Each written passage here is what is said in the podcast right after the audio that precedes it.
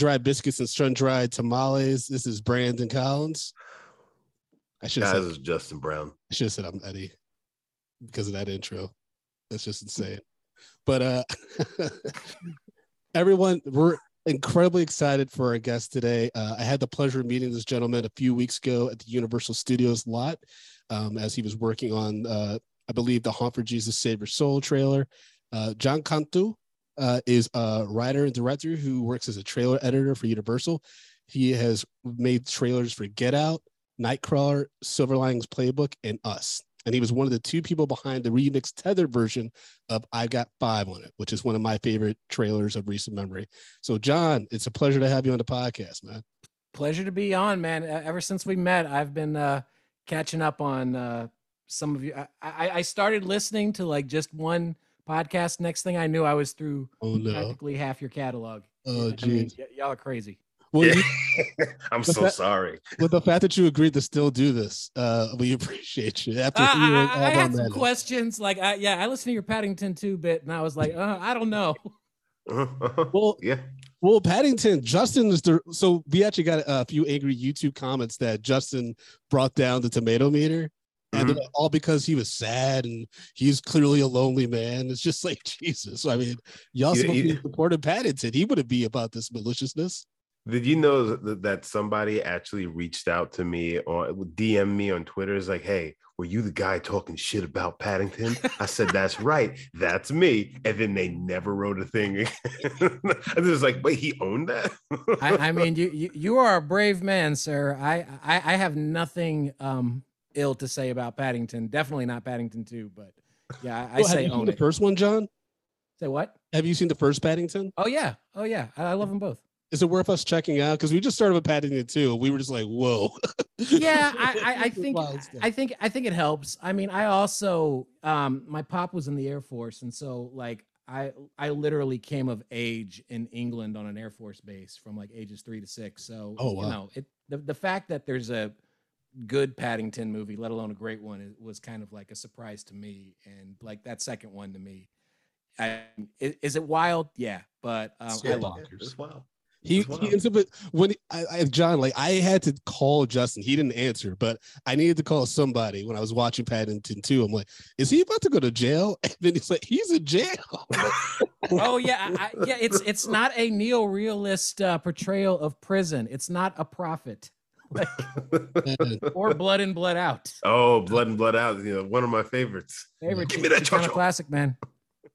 well, we appreciate you listening, man. Uh, and again, I'm I'm happy that you still stayed with the date after listening to a few episodes.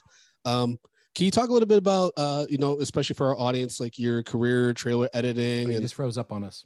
oh, There can, you go. There you go. you see me now?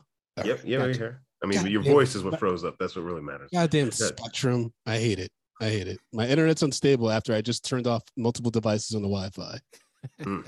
I really, man, LA, you are not making me want to stay. Anyway, uh, but uh, John, if you could talk a little bit about your uh, your career in trailer editing, what's like the one trailer that you're most proud of, and maybe uh, you know talk about like the competitive nature of the different teams that work on trailers for films, because you talked to the writers about that. Sure. Yeah. I mean, so I didn't like well, like a lot of folks. I- I came to LA, you know, because I, you know, love film and I wanted to like tell my stories, you know, write, direct, like do, like do all, uh, you know, be be a starving artist and all that. And uh, my first job was at basically a vendor that cut movie marketing, and this was in the great before, you know, when we actually drove tapes to the studios um, whenever we would have a spot instead of just like digitally sending it we would literally like lay it off to tape and then they'd have to get a runner who was me to go deliver to the studios. So um, I started there and then like worked my way up to like the machine room, and I was kind of more on track to be a writer. But then uh, I started like cutting trailers um, in uh, my off time, like overnight while I was in the machine room, and uh, I I kind of come from a musical background. Like when I was a when I was in high school, I used to make beats. Um, and On that Fruity was kind of Loops? like say what? On Fruity Loops. Oh, uh, no, acid music, baby. Uh, Okay. and- As and then- music classic. Yes, yes, and then uh, you know, eventually graduated to you know Garage Band and Logic and all that. Um, but um, to me, when I I discovered trailers, it was it was very much like making a beat. It's like two and a half minutes, you Mhm. know, begin, beginning, middle, and end. You you know, it has a rhythm to it. It's it's it's all about rhythm. It's all about you know finding those those pockets and finding that that you know signature sound whether it's you know whether it's a beat or whether it's a trailer there's usually like this signature quality Mhm. um so i mean they kind of went oddly hand in hand and i also loved editing so um i i you know uh I mean, you have to for what you do. I mean, um, yeah Justin and Yuvia, when we went to the studio and we saw John uh, working through the Honk for Jesus, the it, it's um what are you using Premiere? What it what it was the Avid. program? at, well at, yeah. at, work we're using avid i use i, I also use premiere but yeah at Okay. work it's avid I mean, the amount of different like files and sound syncs and everything, it was so overwhelming, but probably incredibly exciting for you to be working with that. Yeah, I mean, people. I, I- think what was wild is you know when, when you're like in. I didn't go to film school. I went. I, I was in media production, is what they called it. Um, I, I jokingly said it was film school without all the toys, uh, but editing is editing. You could just tell by mean- somebody who doesn't really know how to use the camera. He's just read, a- watched a lot of YouTube videos.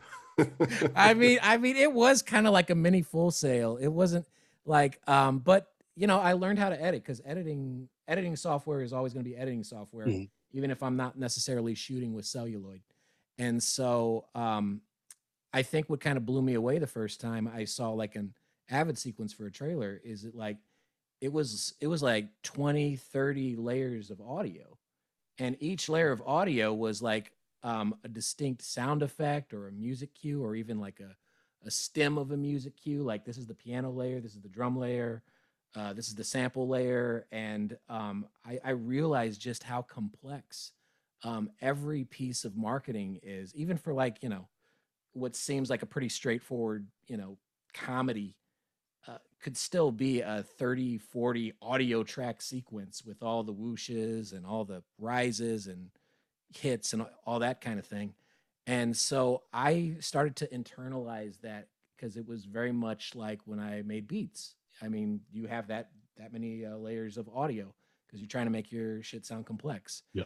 and so um, I, I really got drawn to that and then um, i moved up really uh, um, fairly quickly for what I'm told is like most people's trailer careers. Like sometimes it takes years to move up from like PA to editor. I did it in about a year and a half, and Nice. um, and uh, my first campaign that I worked on was uh, the fourth Die Hard movie. Um, Oh, okay. um, my first major theatrical trailer finish was for this uh, Robin Williams, uh, John Travolta movie called Old Dogs. Oh Which- yeah, yep. I remember that. That's with Martin Lawrence too, right? No, no, no, no, Oh, no, no. no, that's Wild Hogs, but same director, same Why director. there multiple John Travolta on road? Wild Hog is that the one with the uh, motorcycles? No, uh, uh, Wild Hogs is the one with motorcycles. Old Yeah. Dogs is is the one where it's John Travolta and Robin Williams are advertising buddies, and Robin Williams finds out that he has kids. Um, it's wild. Yuvia, we have to put that on the list. We have don't know. Oh God, that's crazy. Y'all, it's the movie. Do y'all listen to How Did This Get Made? Yeah. yeah. It's the movie that inspired How Did This Get Made? And um, there was an Onion AV article that came out um, when I did it, uh, and it was titled "Old Dog's Trailer Kills Comedy," and it went through Oh, the five boy. stages of grieving through my trailer. So it was a it was a very auspicious beginning to my career. But- oh boy. but it was but you know like it- it's exciting i was in my mid 20s i'm like cutting trailers and the thing is that it's a very it it's one of the more stable jobs in this industry because You, you you, always need trailers. Absolutely. Yeah. exactly Mhm. exactly um but yeah i i um basically um hopped around shops uh for a few years and then um i ended up at universal about six years ago. Um and basically the way it works for folks who aren't familiar they're like the filmmakers don't uh usually cut their own trailers. There's um a lot of vendors like basically ad agencies around town uh that you know work with whatever clients they're able to get and uh, they all kind of submit uh, their vision of what the trailer is Mm. and they're all kind of competing against each other and then disney and universal um, i forget if warner brothers still has them but there's a couple of studios that have their own internal uh, creative marketing teams uh, that that function in that way i mean every every studio has a marketing department um, that handles all their movies but some have dedicated marketing teams and that's where i work at universal right now Okay, so uh, one of my biggest questions I've always had about for people that make trailers is how much of the movie do you get to see in advance? Like how It- much it do you get to work with it? Yeah, um, it, it depends on the movie. Every single uh, every single project is a little different because of security, because of um, for, for a multitude of, of reasons. I mean, some if it's like a Sundance movie, the movie's probably practically ninety percent done, and you've got like a full movie to work with. But if you're talking like a big franchise movie, I mean, we're starting practically when they're shooting. So we're working with dailies, we're working with um, everything they've got very often. And then there's some filmmakers that are like, yo, uh, you can only um, work with this much of the movie or that much of the movie. I mean, so it's very different every single um, project. And um, that's that's one of the reasons why sometimes you see scenes in the trailers that don't end up in the film is because um, at some point that scene was part of the movie and they decided to cut it out or this shot was part of the movie and they decided to cut it out or maybe we just thought this daily was like really cool and we're like well if if you've shot it and it doesn't you know hinder the experience of the movie then we're going to throw it in the trailer so um yeah uh, it, it really every single movie is its own little adventure So I mean, th- there's obviously a thing where it was like, oh, all the best parts were in the trailer. It- you know, um, is is that something like how much uh, do you have control of actually what goes into this trailer as opposed because like like you said, I know sometimes the studio will tell you this is what we're doing, this is what's going to be you know what you can use. Is like, do they tell you is like, hey, this this has to be in the trailer, this one of a hundred percent. Um, again, like every single project is different because sometimes they'll get a movie that they're like, uh, we don't 100% know what to do, make something awesome. Sometimes they'll be like, this is exactly what we're doing. And um, sometimes on a movie, it'll be both of those experiences at different points because people will, I like suddenly they'll know what the thing is, or maybe you you were so certain about what it should be and then extenuating circumstances um, things out in the world current events force you to pivot. And um, so yeah uh, the, this it's always a very collaborative environment because you're you're not only are you dealing with your colleagues at the vendor you're also dealing with the marketing executive that's handling the movie. You're dealing with testing. Um, you're dealing with the head of the studio. Um, and then you're especially at universal you're dealing with filmmakers who have some very strong opinions about you know uh, yes this or no absolutely not. And um, it, so it's kind of a dance between all parties. It's not just it's it's it's not a it's not a solo sport by any means of the imagination. So what was the process of working on the Us trailer?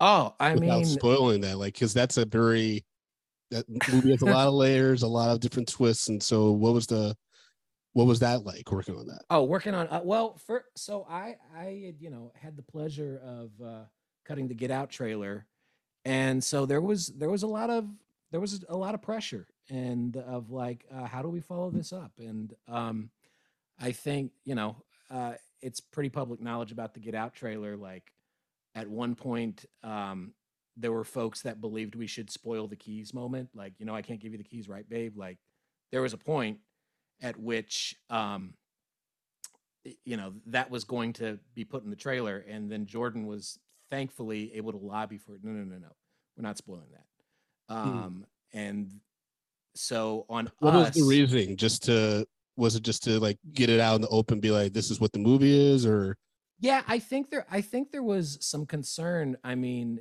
and this is true of every great movie I've ever worked on, um, of like basically we have to pick a lane. And e- even in the trailer, like, you know, we kind of go a, a, a more traditional horror route than the movie itself, which is, you know, is more of a social thriller, admittedly. But, you know, it's a little easier in two and a half minutes to sell the idea this is a horror movie. Um, and then so with us, it was just about okay, how do we how do we up the ante? How do we um, really you know take Jordan Peele to the next level?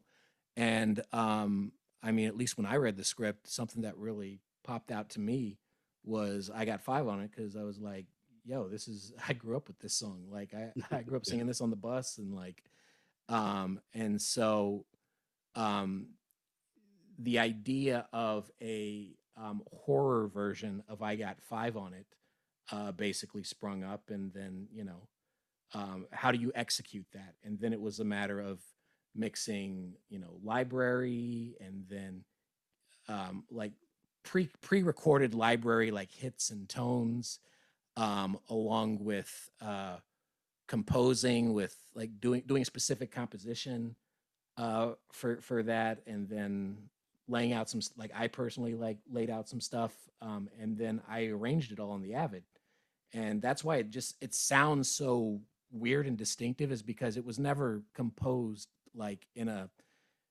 you know it, the score was not necessarily written out for that until it got incorporated into the movie. And then michael abels like you know um, did his thing with it. And uh, so it was really just kind of an ever evolving thing um, because originally it was supposed to be uh, you know the pas de deux from the nutcracker.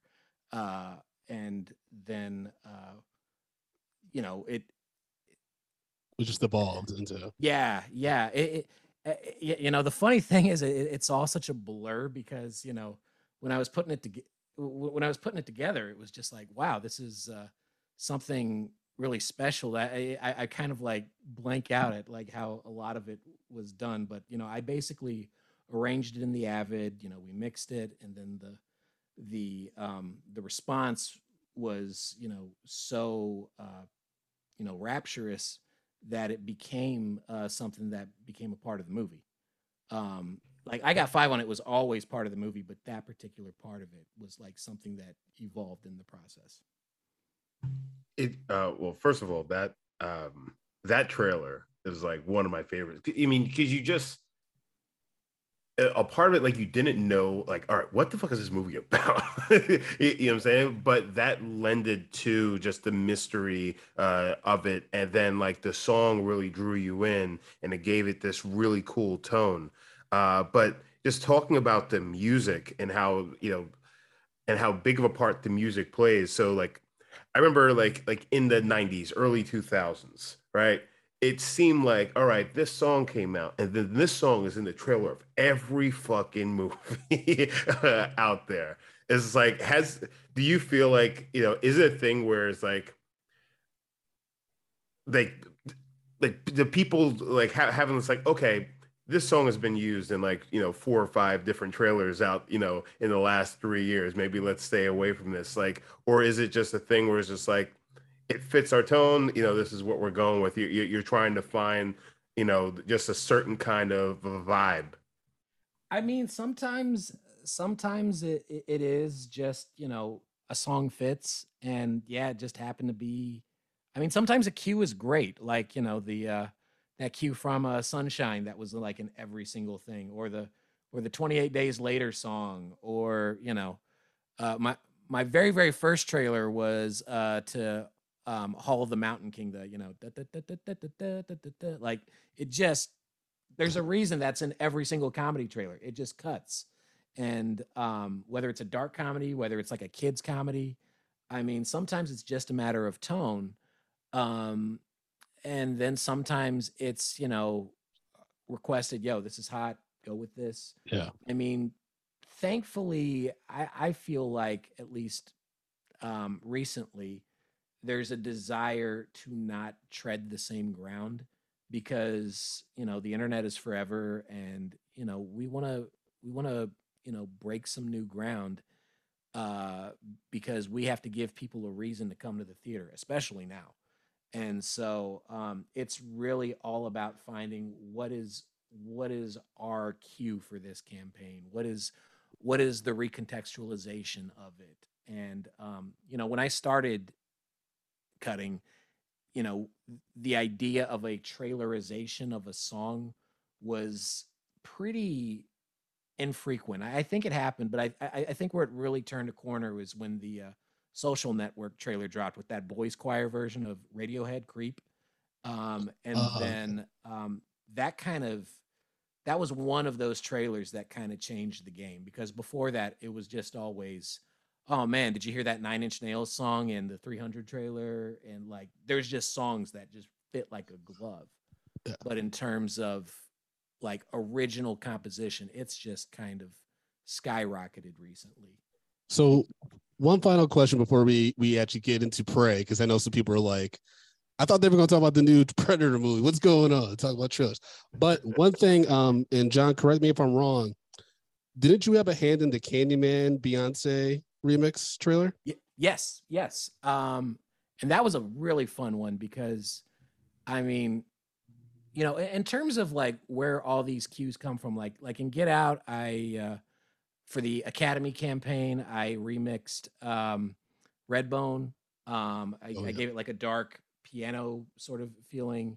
You know, I got five on it was, um, you know, in the script for us, and then you know, say my name is all over the actual Candyman movie. Yep. Um, but something that I realized while I was like watching the the old one is that the original Philip Glass score is in the same uh, musical key as um, Sorry, oh, good. Brandon, I'll- be I'll- better. I'll- that's on me. That's on me. I, apologies. Do, do I got do, do, do y'all actually? edit this Beyonce's calling. She her ears are ringing. the Beyhive. She's Oh like, no. NDA.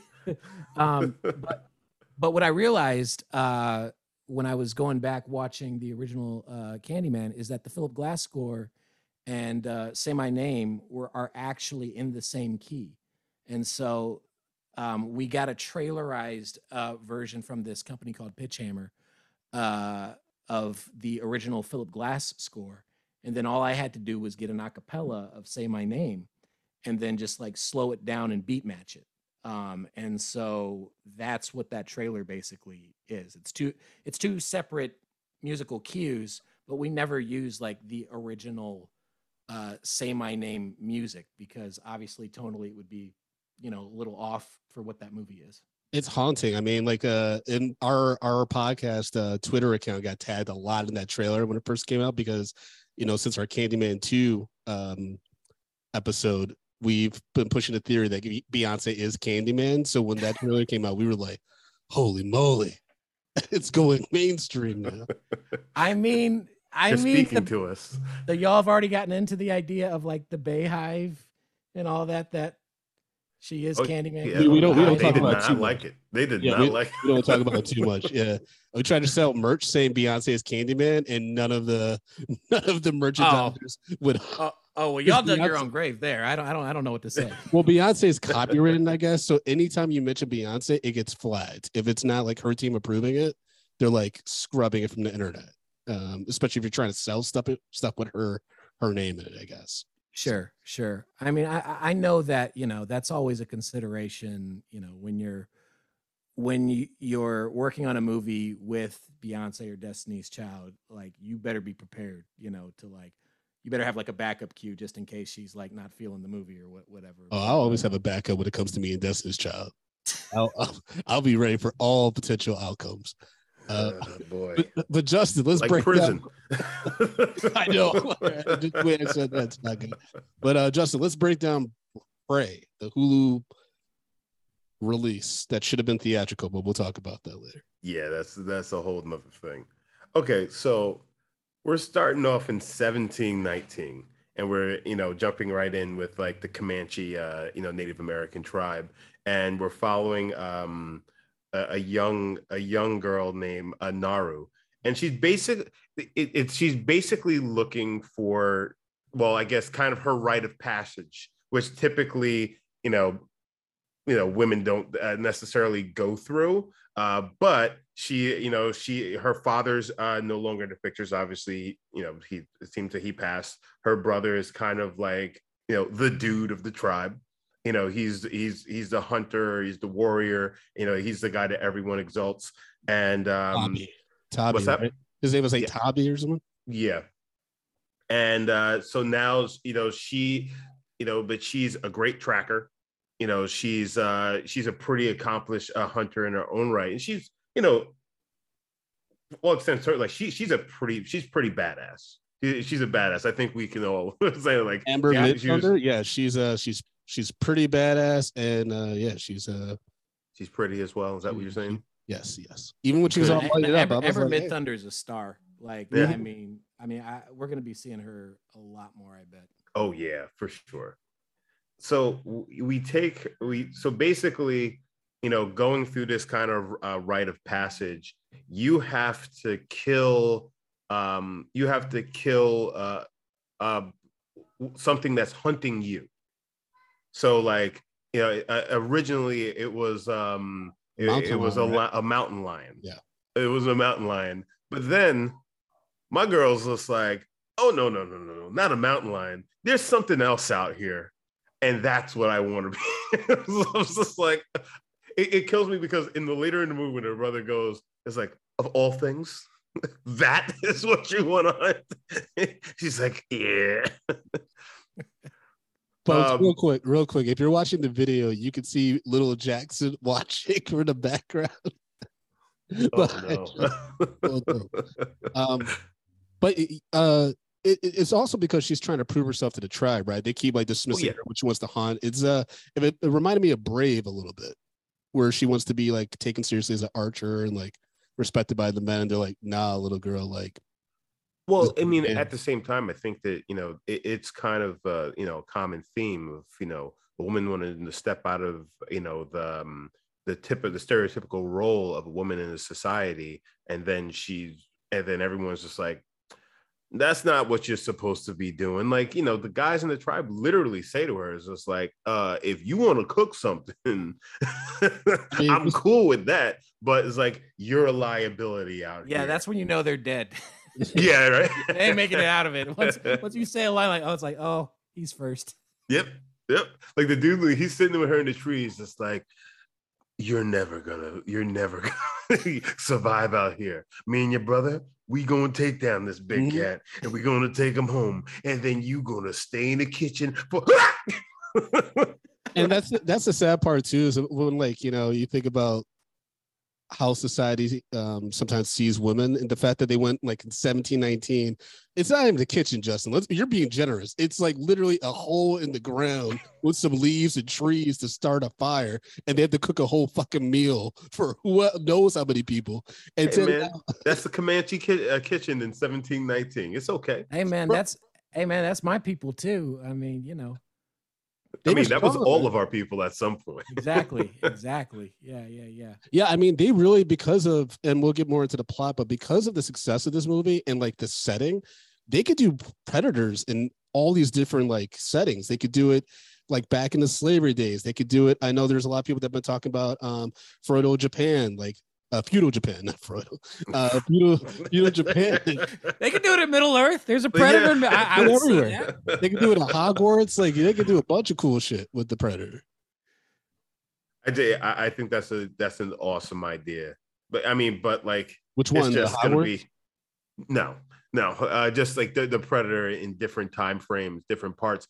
But at the same time, it's like, is there only one predator, you know, that, that landed on Earth at that time frame, or is like, are there multiple ones? Well, there was a around? teaser at the end, right? Isn't there a teaser that there's another one there? Well, it's in the it's in the post credit um, animation. Is that you see a bunch of shit kind Yeah. of showing up, very much like happened at the end of uh the Adrien Brody one, Predators. Yeah. Same thing happened, and then they're just like, now we got to find out how to get off this fucking planet. And then the movie ends, and you're like, whoa, is this a TV pilot? Yeah, Yeah. the- we re- we reviewed the Predator, which came out in 2018, and that was uh, Shane Black, which we weren't big fans of. I saw Predators with uh, Adrien Brody and Laurence Fishburne. That's that was so bad it wasn't even fun. Except Laurence Fishburne's so cuckoo bananas that I was entertained for maybe 10 minutes. But I actually want to. So I want to talk about that because I want to sort of like you know, uh, y'all y'all gave me the uh, privilege of you know deciding what movie we were going to talk about, and I mean, so this this franchise to me, like the fact. So just just sp- spoiler, I fucking love this movie, um, but this franchise has not been my favorite. No. Um, like I mean, I I think we all grew up with there. There was the holy trinity of like sci-fi action. It was Terminator, Alien, and Predator. Yep. And the thing is, Terminator and Alien both have two classics. There was Predator, and then it's it's pretty slim pickings. Like it's Predator I and mean- Prey. That's it. That's that's yeah, it. well, yeah, well, Mhm. and that's the thing is like the first one. I mean, I, I love the first one. The first one's a masterpiece. It's amazing. Like if you ever study up on the history of it, that it actually got made and is watchable. Like the whole Jean Claude Van Damme will like being the Predator at some point, and it just didn't work out. Um, that would have been but- wild. Yeah. I'm going to kill everyone. I don't know why the the action was terrible. yeah but that movie's wild because you got to think about it it's like this is a reagan era movie and it's about like an elite squad going into south america to fuck shit up i mean i know they're they're rescuing but you know it's it, it's it's kind of iffy you know and then the second one with danny glover in LA, Is in yeah, the- that was wild. is in the middle of a drug war in LA where, you know, this maverick cop, you know, is the only one that can, you know, take down Colombian and Jamaican dr- drug gangs. And it was made in 1990. Uh, you know, not exactly the best timing in retrospect. yeah, right.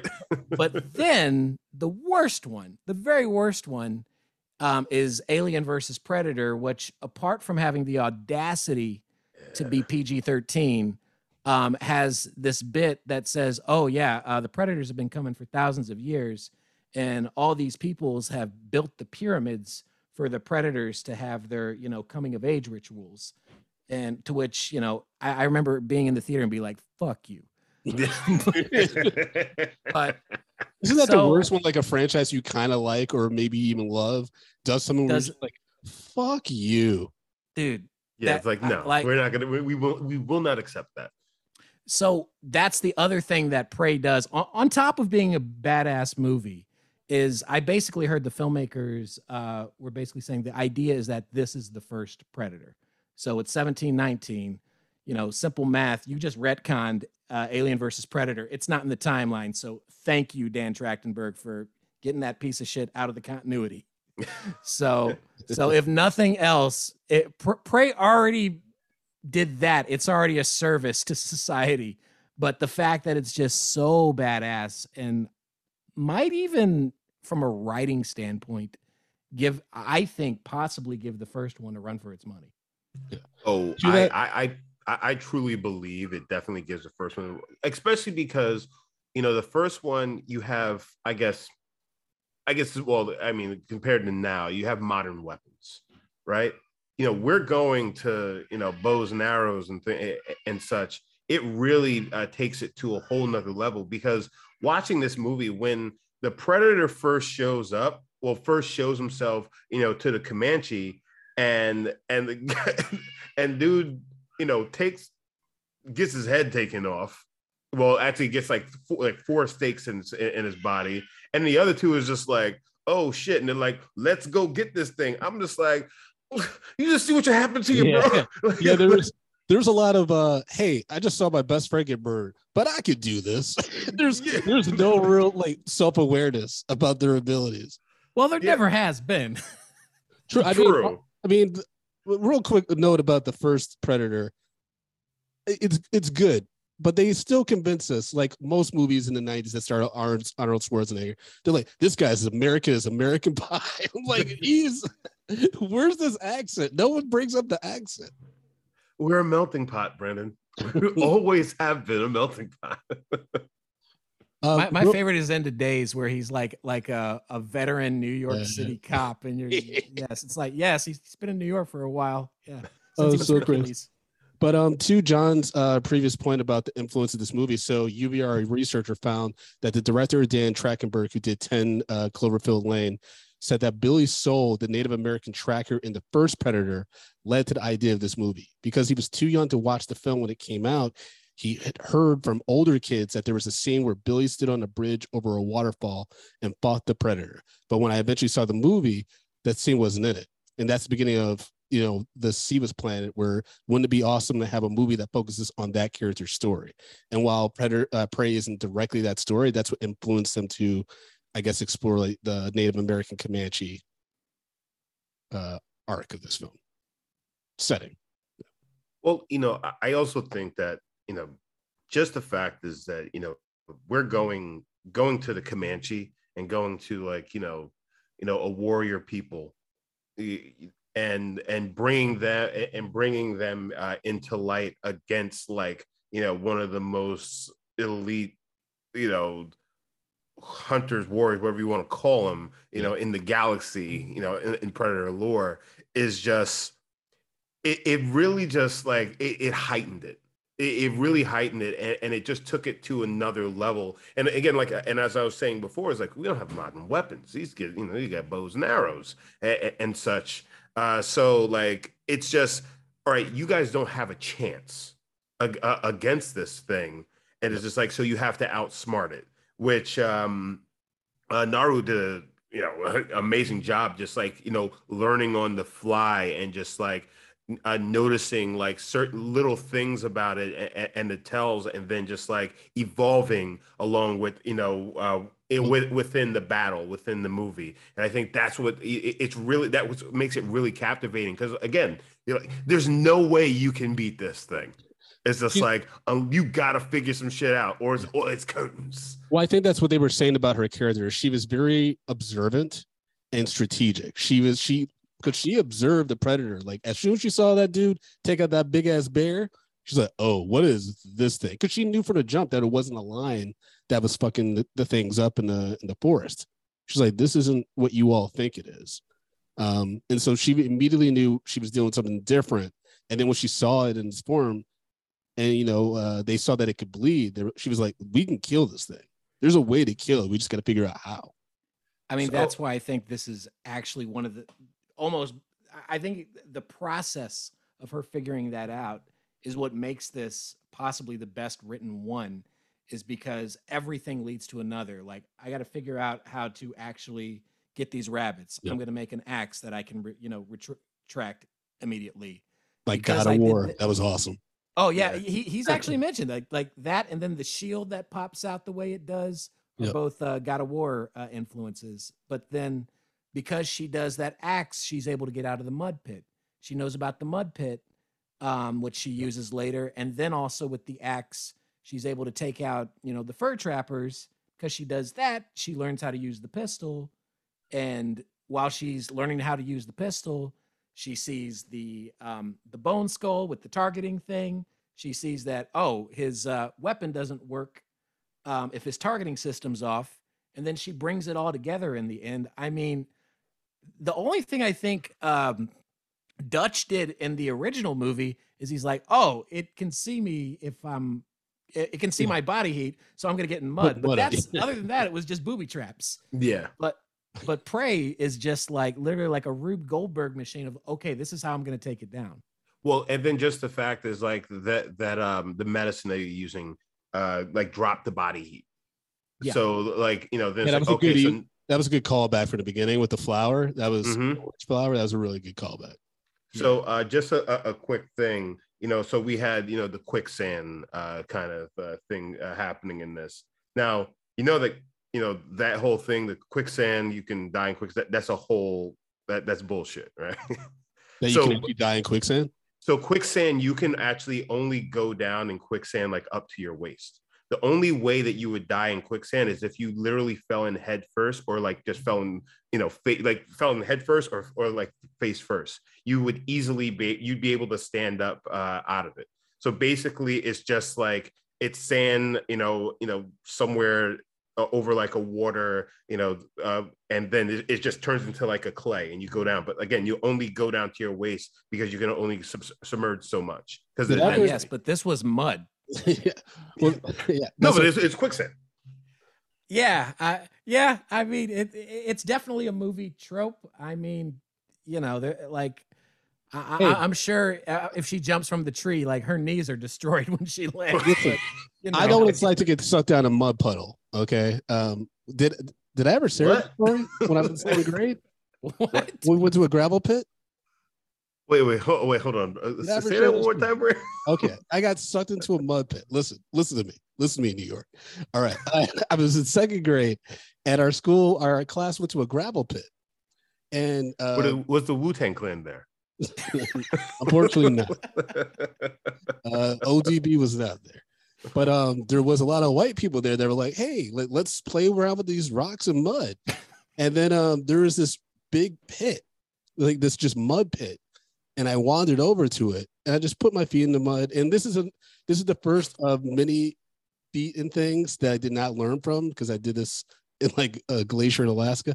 But I put my foot in the mud and immediately started sinking, and I was up to my neck in the mud. Like that's how deep I went into it. And just I just got lucky that other kids saw me fucking drop into this mud. It took three dads to pull me out. They had to use a sledgehammer and he used that as leverage to pull me out of this mud.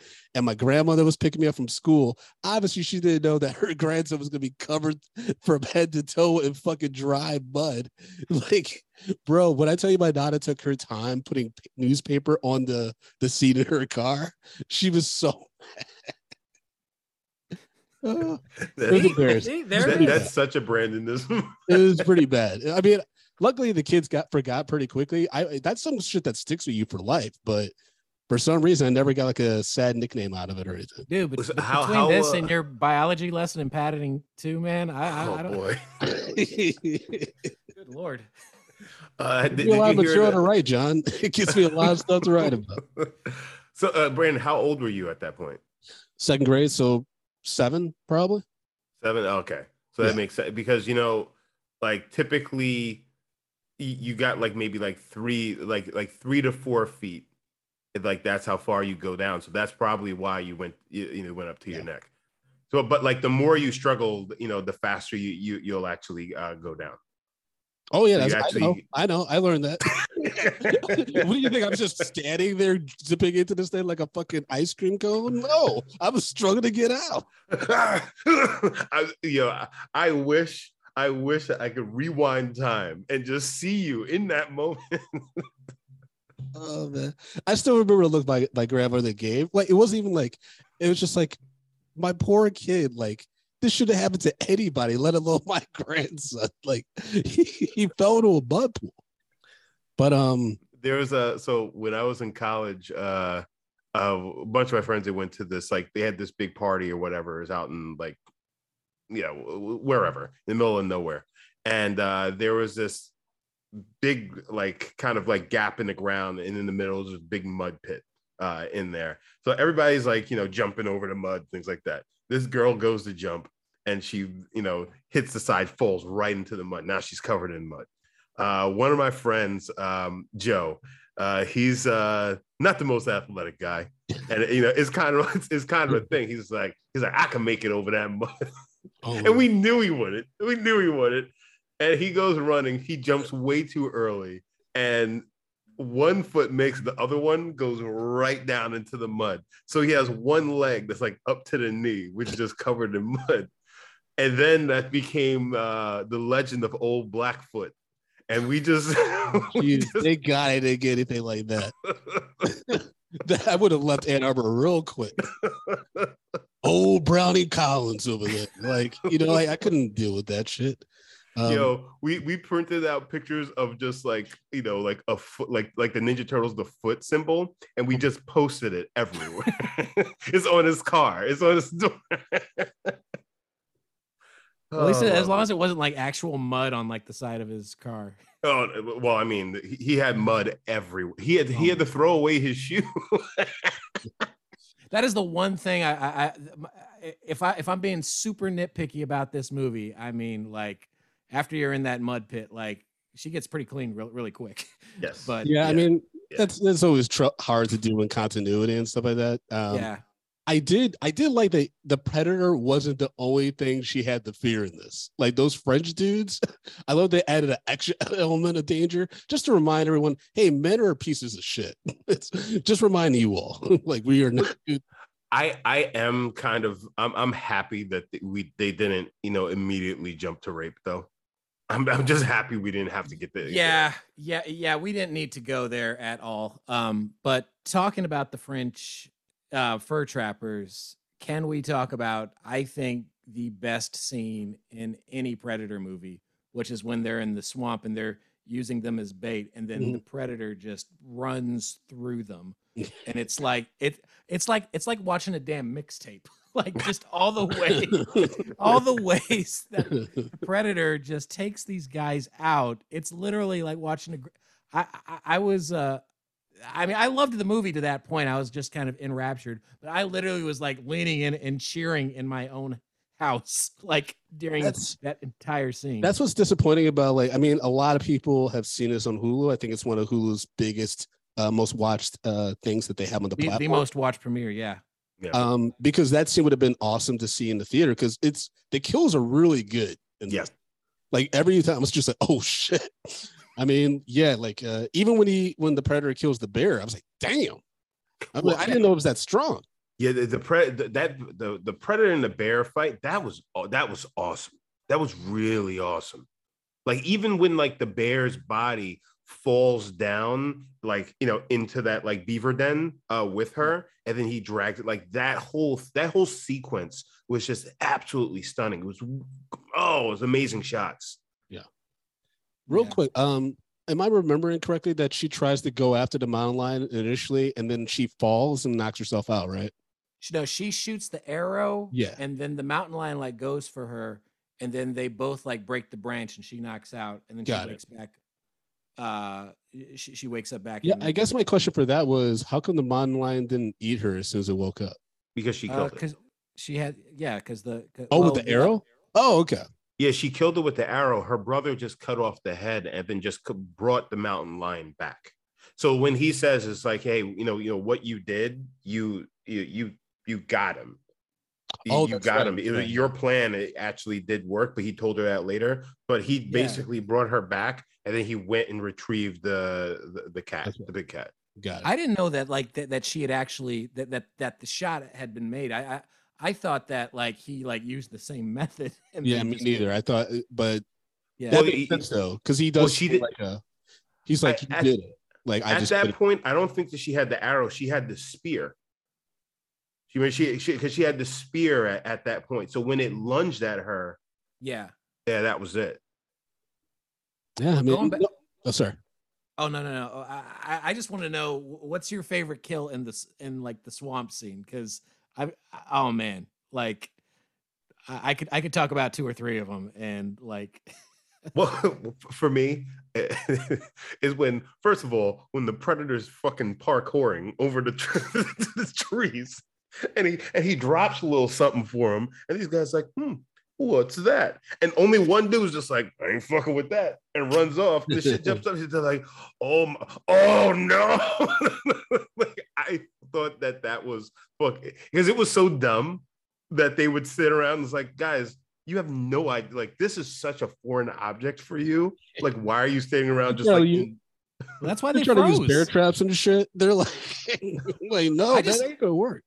I just love that they get blown up. Like you, you, you like they start running, and then you see it like in the distance. It's like good, good, good, good. Like far off in the distance. Like oh yeah, here's our main characters. yeah, it's wild. But my favorite is when is like because he's already been like the bear trap like gets him, and then he just takes off the bear trap, picks it up, and then throws it. That was my favorite one too. Yeah. That Oh like especially because the guy pulls out the knife like, "Oh, I'm gonna get you, sucker!" and the brother's just like, "Oh, "Okay, boom." But again, considering the fact of what this freaking monster is doing to everybody around you, the confidence. It The through the confidence. bear trap to get out of it. it. It literally, skin burns the metal. Well, you, you know what? Actually, uh, my favorite kill in the, in that one was when it shoots the net, and then the net basically engulfs the guy, and then it basically disintegrates him and goes right uh, Yeah, through him. Like that shit was fucking awesome. Well, they did because they've done that before. I mean, that was about to happen to Danny Glover when he in Predator 2, like, and then he I- I forget if he had like a Predator's uh dagger or something, and that's how he like got out of it. But like that is a callback. But I was just thinking, shit, we've never seen that except for in you know the film we do not speak of, Alien versus Predator, you know, where the, the alien kind of like burned through the net. Yeah. But but yes, to actually see that, it was like, oh, that I mean, I, I do not know how you avoided an NC-17 rating with that thing. That that was I, I I was just like that is that's that was such a cool visual. I mean, the the other one is the shield kill where it's like he's got the guy after he's like axed the other dude, and then he just turns the shield on to decapitate the guy, which is a perfect setup later for when um he's fighting Naru. Um, because uh, you know, you see him bringing that shield closer and closer, and you and you've already seen the predator like decapitate somebody with this, so you're like, oh shit, I know what that shield does. Mm-hmm. Well, that was was that was was so smart about what she did. It was like um she saw all of his weapons. Like he had a few surprises still, but she was like, I know exactly what all these things will do. So I, in like her mind, she can prepare defenses or at least know her reaction time needs to be a lot faster. You It's watched all like- the tape, man. Yeah. It's that. It's like you know, it- you just. It's so helpful to know that stuff because then you don't go head best into the fight like a lot of these fuckers were doing. Yeah, a lot of these imbeciles were doing. Like I don't Oh. know how. Like to, like to your point, Justin. I don't know how you see all these people around you getting yo- yoked, and you're not even trying. Like just survival instincts. Like in your body, just like I need to save my body and run away. like like it is it's also like like like you remember like the Ninja Turtle movies. If if I'm out and I'm part of the foot, I'm a badass fucking ninja. And all of a sudden, I see a five foot fucking tall, muscle bound fucking turtle doing martial arts and beating the dog shit out of like 20 of my friends. I'm just like, well, you know what? I'm no longer in the foot. Bro, that's not beating the dog shit out of people when you're decapitating them and gutting th- them out. That's that's that's literally turning them into dog shit. But but that's the but that's the thing, Brandon. I'm talking street level. These guys are on another fucking plane, and they're still running in.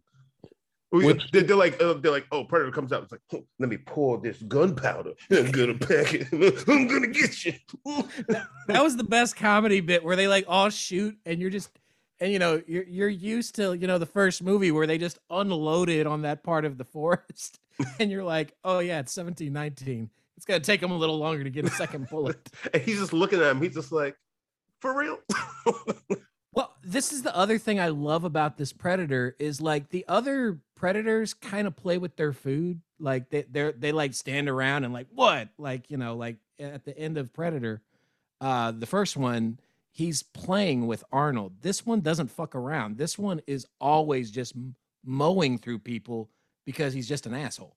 Yeah. and Yeah. and he—I loved that they kind of made this predator kind of have its own personality its own look it doesn't look like the classic predator i mean uh, it's there's just so many things that the filmmakers did where it's like we're going to make our original stamp and it's be you know it's because Yeah, they I- decided to Sorry. say what I was gonna say Dan Trachtenberg and uh, the cinematographer. I want to give them a shout out. Uh, Jeff Cutter, I think, did a really good job with rewarding the audience for paying attention. Right, like for paying attention to like the weapons that were like being used and like uh, things that would happen to other characters. Like Naru, she's observing all this. So at the end, when she takes the the one remaining French dude, she knows that I gave him this herb. That the predator couldn't see him after that because it lowered his body temperature. I can use the flower to do that effect. I can use I can use him as bait the way that he tried to use me, but in an effective way. It was all these things that paid off if you had been paying attention to all that stuff, which to the writer's credit too, didn't really make it too complex for you to follow along. And I think that that's why so many different people are resonating with this movie. Also, like the whole scene where, you know, obviously that guy loses uh his leg and she's trying to stop the bleeding uh on it. And then you know he teaches her how to use a gun you know and all that. But then when the predator comes in that guy fakes dead which i'm just like thank you. Somebody finally fakes dead in the movie. You know it's like be somebody's being smart. But then he gets stepped on and he's like, He's "Oh!" like, "Ah!" Like that was like it, it it was it was it was such a good scene because I felt like the the kills they made sense. And, and that's one of the things I think we Except miss with a lot of this stuff. They just like throw just gratuitous gore and just just endless violence for no reason. But like the predator, was the predator's like, you know, he steps on the guy, fucking pops up, and like, oh shit, and, kill, and kills him really quick. Like like it all just makes it makes more sense because also you got to realize that the predator doesn't know how you know eh, how how i guess how little of a threat human beings are to him because this is technically his kind of first contact right? So it's also learning us. So it's like all right they got these weapons and things like that and the mass is like all right that's a threat that's a threat and, and all that and that's why it's killing. You know the fact is that it wasn't going to kill um uh, her because she got caught in the bear trap it's like okay you're not a threat there's no reason you know uh, to mess with you all that kind of stuff it really just makes the the it, it really just makes this a better movie uh, because there's rules to this game and that's one of the things like we didn't get from the coke fueled uh, 80s you know it, it just everything was just like it's a killing machine And it's America, baby. Believe, believe that. But they're not assassins. They're a rescue squad. Yeah. Yeah. Yeah. They, they, they- yeah. Dude comes um, through with a minigun, but they're a rescue squad. I, I, I'm here under the guise of America, United States. Ow. Jesus. I will Uh, say she had to have immaculate timing though to get that that kill. The way that she timed the shot to the head for the predator, that was crazy. Yeah. I, I, I cheered, but I was like, "Come on, girl, could she pull that off?" Well, especially she's just like, this is as far as you go, and all that. I'm just like, nah, nah, you shouldn't be talking. You should be hoping that thing just Yeah, don't say off, that right? till after the like the, the villain's heads exploded. yeah, right. People always say that shit right before someone dies, and it never works out in their favor. Like, it's like it seems like you got a plan. I'm a. Oh, you almost Yeah. got me. like you're you're about to kill your like arch en- enemy. You're like, you should have paid attention to all those deposits, and then it's like he, he shoots you in the head because he had time to get his gun. hey man, it was the it was the first one, and I think if these uh if these uh movies prove anything, the predators don't spend send their best to Earth because they're always dying. They're not seeing their best. I can't. I can't. Do Oh no no no! Yeah. Don't don't! Oh no no no no! Don't do that. I know. I, we we hate it. We hate it so much. Uh, real quick before we get to our our ratings, and then it's kind of obvious how we all feel about the movie. Uh, we do have some Patreon thoughts, and folks, remember you sign up for Patreon. Your uh, thoughts and reviews are automatically read on that upcoming episode. So first off, we have Sean C, who wrote this movie exceeded my expectations. Loved it. Yo, Leo wrote, I was a bit disappointed that he had to pull all the gadgets out on the bear. Hashtag RIP Big Bear. Also, a lot of perfectly aimed gunshots at the shield. Hated that. I really enjoyed the respect given to the natives' uh, fight IQ and intuition. It was a fun watch that I'll likely never watch again. And then a bear and praying emoji. Okay. Uh, Terrence Kershaw wrote the best Predator movie I've seen. I wasn't sure what to expect, but it was a very pleasant surprise. Jerry Braddock Jr. wrote, surprisingly good. To me, this is on par with Predators, 2010 movie release with Adrien Brody. I'm confused by that comment, Jerry, but we'll talk later. The Predators movie lore is what drew me to this movie. And to be honest, aside from the OG Predators and the 2010 movie, the, this is the Predators have been mid. I, I don't know what I'm just trying to say there. Dre wrote, I enjoyed this movie. It definitely gave me the same feelings as other two favorite movies in the uh, film series Predator 1987 and Predators 2010. Did people like the 2010 one? What's happening here? Apparently so. All I mean, I, I heard on that that pod. Uh, I think we're we're talking about the same podcast. I think it was like the Ringer one, uh, where they ranked the Predator movies, and they put they put Prey at three and Predators at two. And I mean, I had fun. It it does have the second best scene, which is when the yakuza like dude like takes on the predator in like the field. That scene is definitely badass. But I'm like, I mean, the movie doesn't end. They're just like, let's get off this fucking planet. It's like that's It's what you were gonna do at the beginning came. of the movie. yeah, that's something that never came, fortunately. But um, No. yeah, I think that yeah, uh, that scene that you're talking about for that movie is probably what influenced a lot of people to be like, "Oh, this is what Prey Two could be like." Um, Dre also said, "I was a little skeptical at first of how they were- could make the Predator fighting Uh-oh. people back in the 1700s." What can you all hear me? Uh, No, we yeah, you. your awesome internet uh, popped in again. Uh, sorry. They said how uh, they could make the Predator fighting back in the uh, 1700s interesting, but they pulled it off.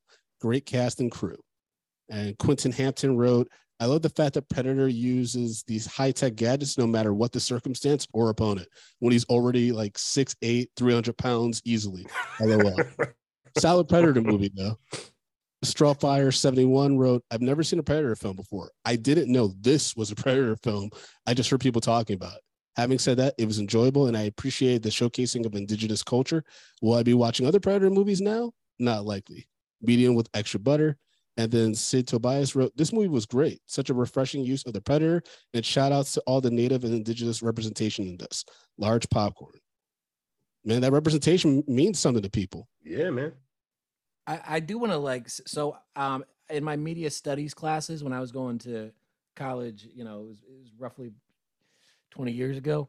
Um so uh we we were talking about representation back then and kind of going through all of the groups and demographics.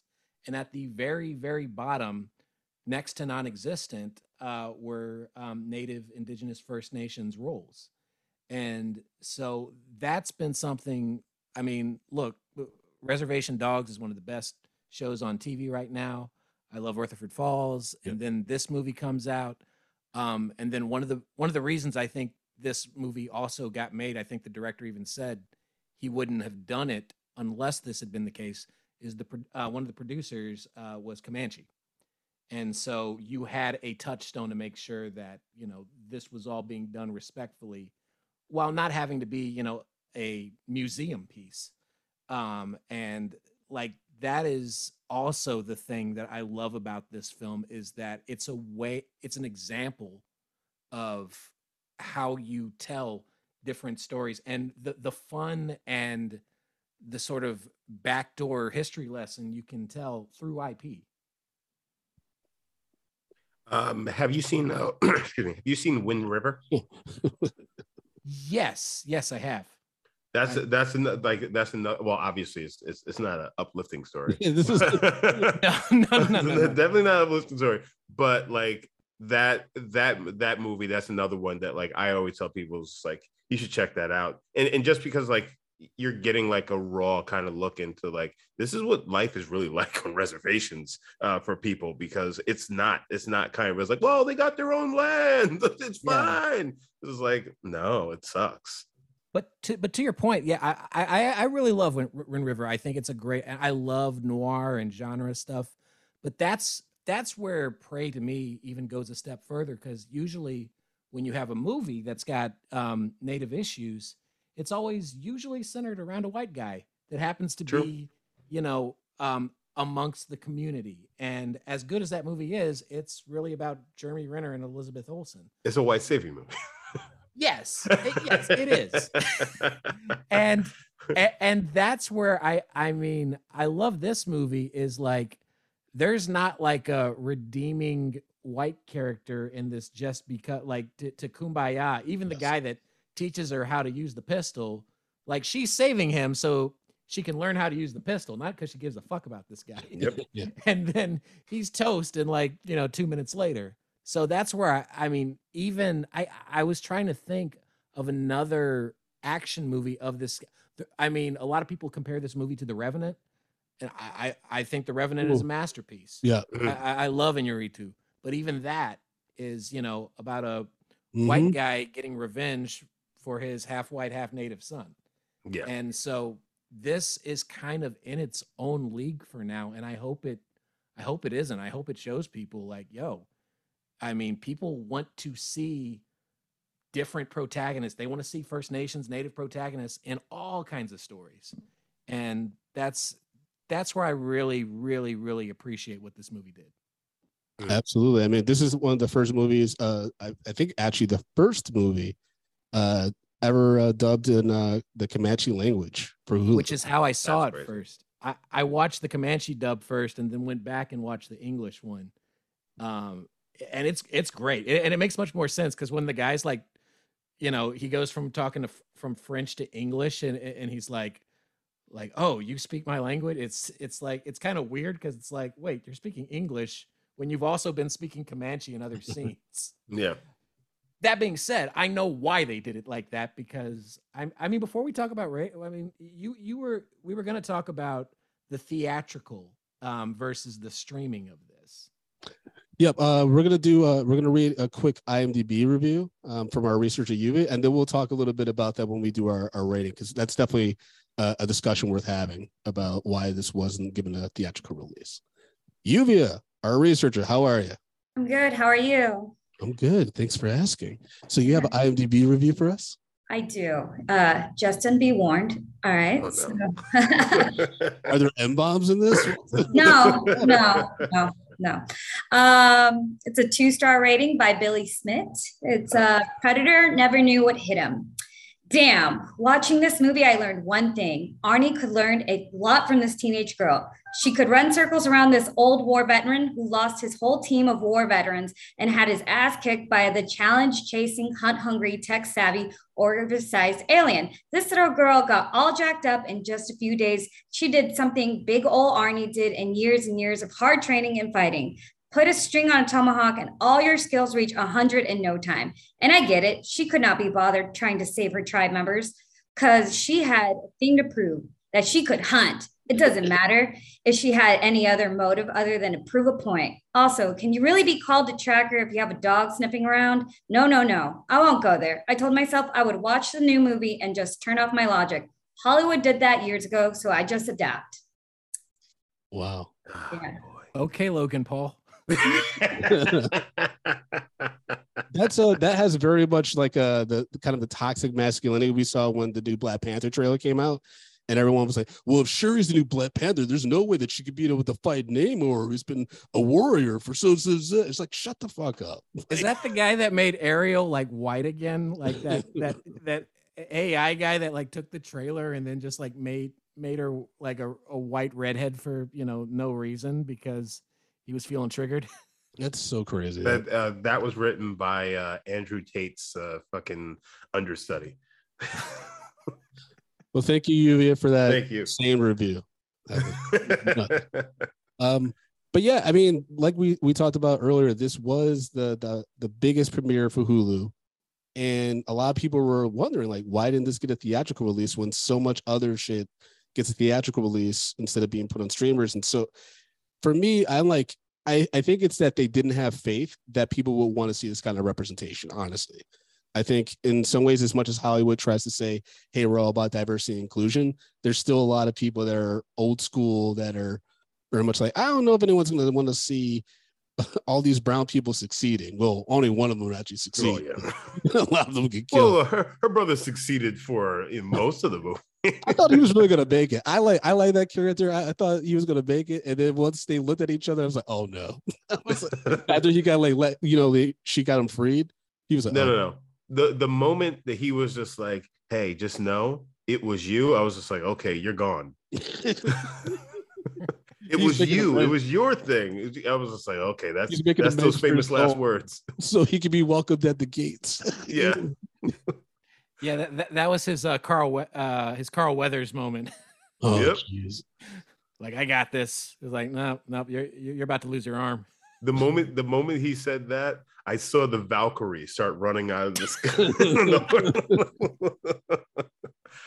So, what do you guys think about the the streaming versus theatrical, especially for a movie like Prey?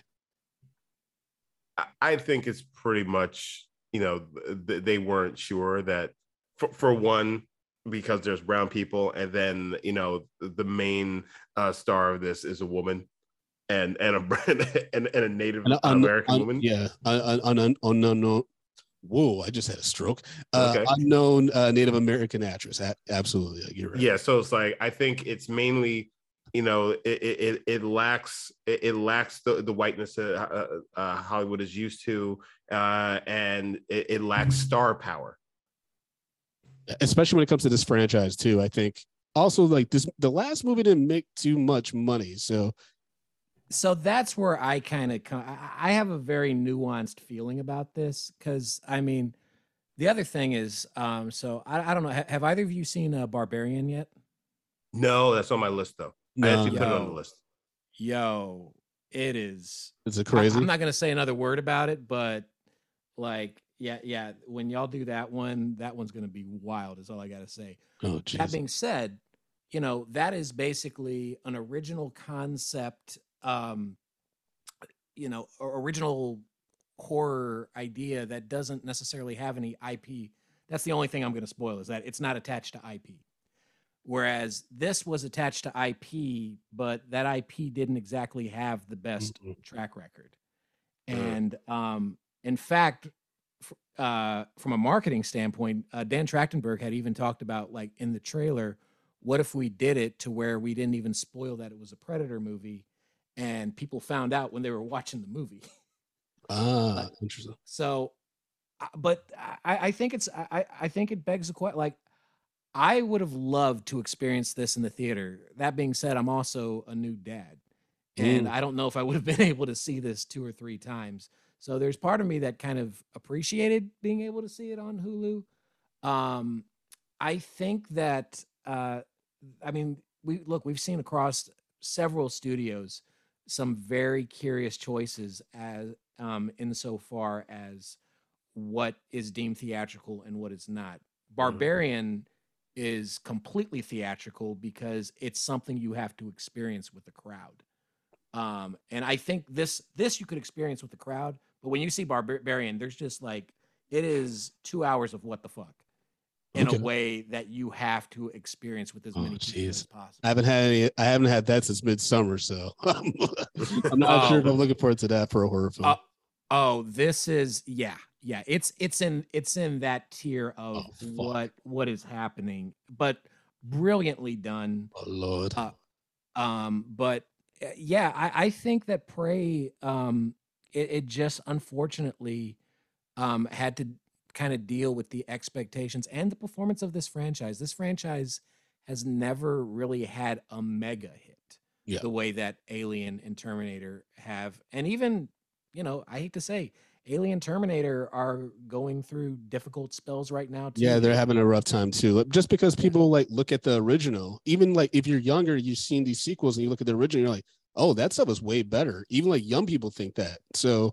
Mhm. if your stories look aren't improving the franchise, then Yeah, I everyone looks say, at I- I- Terminator 2. It's like that's the one.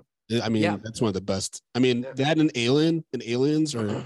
There's a Yeah. reason why James Cameron gets billions of dollars to make movies. yeah. it's it's That wild. being said, I do write hard for Dark Fate. I'm like one of the few people that does, but I, I Which one is? The, oh, that's the most recent one, right? When they all came that's the most yeah, where they're in Mexico. with uh, except with Edward. See, I like the one before that. I like the one with uh, Daenerys because I thought it was something different that they did with John Connor. See, see, see, these movies can't be PG thirteen. Yeah. That's that. Well, that's, yeah, that, that's that- my that's- that's my bar. That's fair. That's fair. But uh, speaking of ratings, Justin, break down our rating system, baby. Uh, first of all, you you- you glitched out there. Oh, But I heard that you called me baby, so don't call me baby. Uh, so guys, we rate movies bags of popcorn, small, medium, large, and the XL for the exceptional. If a film doesn't deserve any popcorn, we throw it into the dog shit pile. We pile piles and piles of dog shit on top of it. So, guys, we sat down and we watched the 2020 film, 2022 film, uh, Prey, uh, starring. We're both stuttering this episode. We're both like, Yeah, I know. uh, Amber uh, Midthunder, uh, Dakota Beavers, uh, and I, I'm not gonna because I, I don't want to butcher anybody Yeah, do it. You always tease me by names. Do it. No, baby. All right. What say you, uh, John? Uh, so I'm gonna go. Um, I'm gonna go large, bordering on XL, just because I think XL is like like top 20 movies, and I don't know if this is my top tw- 20 movies of all time, but it's definitely, um, if not the best movie I've seen this year, but definitely my favorite, just for all the things that it, it accomplishes and how it redeems a franchise that I had written off a long time ago. Brandon? Yeah, I'm gonna give it a large. I I really enjoyed this movie. It surprised me, and it's tight. It's an hour and a half. It's and it goes really fast. It doesn't lag. Um, I I really appreciated that. You know, the days are long, and sometimes you know you just want a quick break from everything. And uh, I've seen this twice, and I I was entertained this more the second time, uh, which was surprising. So yeah, uh, I think uh, Miss Midthunder she has a huge career ahead of her.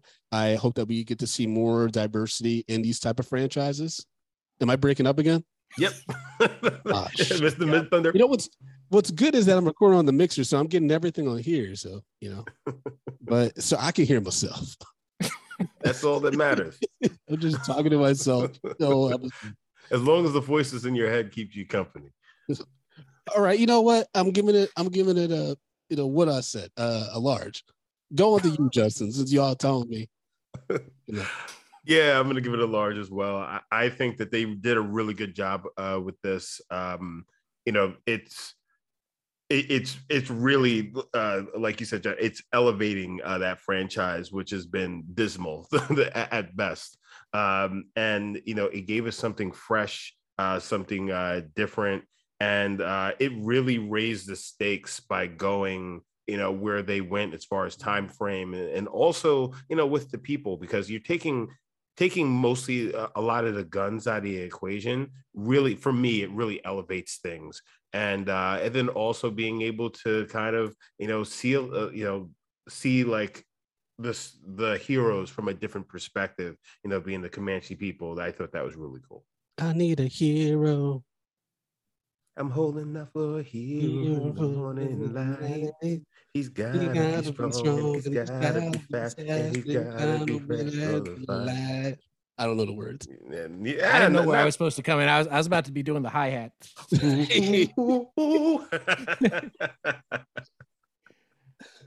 They right. did they did use that song perfectly in that uh, He-Man show trailer. oh when I heard yeah, yeah, yeah. Dude, when I heard that, I like lost my mind, and then I was like, "Oh man, this might actually be good," and it was. Oh okay. All right, We're Kevin on Smith didn't the mess good- that up. No, Let's see look now at that song's stuck in my. All right. Well, John, thank you so much for joining us for this episode, man. I'm really excited we got to have you on. Please tell the people how they can follow you and keep up with the work that you're continuing to do. Uh, well, uh, I'm, I don't, I don't know. I, I, I'm in marketing. I like to stay invisible, but uh, um, uh, you can actually. Uh, I, I am making beats, so uh, if if you want to follow uh, Protocol Sound, uh, I just released a little EP that's got three songs on it. It's called Pressure Points. Okay. So if you want to get on Spotify or Apple and uh, listen to my uh, hobby on the side, uh, please do. But other than that, I'll see you in the movie theater. Uh, you know, hopefully during the trailers if you don't show up late. Don't show up late to movies, everybody. Don't be that asshole in the movie theater. yeah, coming through, flashing your light, trying to find Bro. your. Bro, I, I gotta because I you know I can go to Alamo, but it takes me a minute to get there from where I'm at. I go to AMC at City Walk. Man, those people come in 20 minutes into the movie, their phone lights all out. They got an iPad too for some reason. Like it's just all kinds of bullshit. Well, in I LA mean, of all places too. No. Yeah, ah, right. Yo. Yeah. Ugh. Well, Uh, but uh, folks, y'all can follow me at American Collins, AmericanCollins.com. You can follow the show at Medium P Podcast. I know our segues have been crazy this episode. you can follow the podcast at Medium P Podcast on all social media platforms. And be sure to go to the YouTube channel, push that subscribe button, get yourself over there so you get alert about future celebrity interviews and reviews. And Justin, if people want to support the show financially and follow you, what can they do, my brother? You can take yourselves on down to uh Patreon, excuse me, patreon.com slash medium popcorn. Uh, you know, we have five, uh, $2, $5, $10, $15 packages. All of our backlogs uh, end up on Patreon. We have bonus episodes. There's so much on Patreon. If you love the show, that's where you need to go. Also, take yourself to teepublic.com and grab yourself a little swag.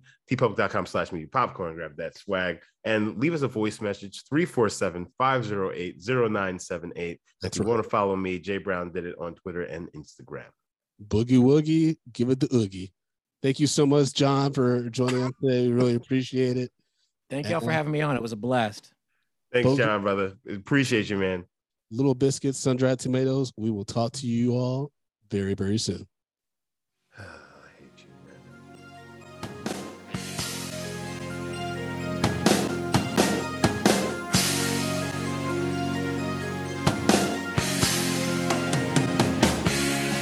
Medium popcorn. We are two niggas spoiling movies. Yeah. Brandon Collins. That's me. And Justin Brown popcorn. Woo! You haven't seen it, well, we're gonna spoil it. Spoil it in your face. That's your warning. Uh. So if you get pissed, it's all your fault.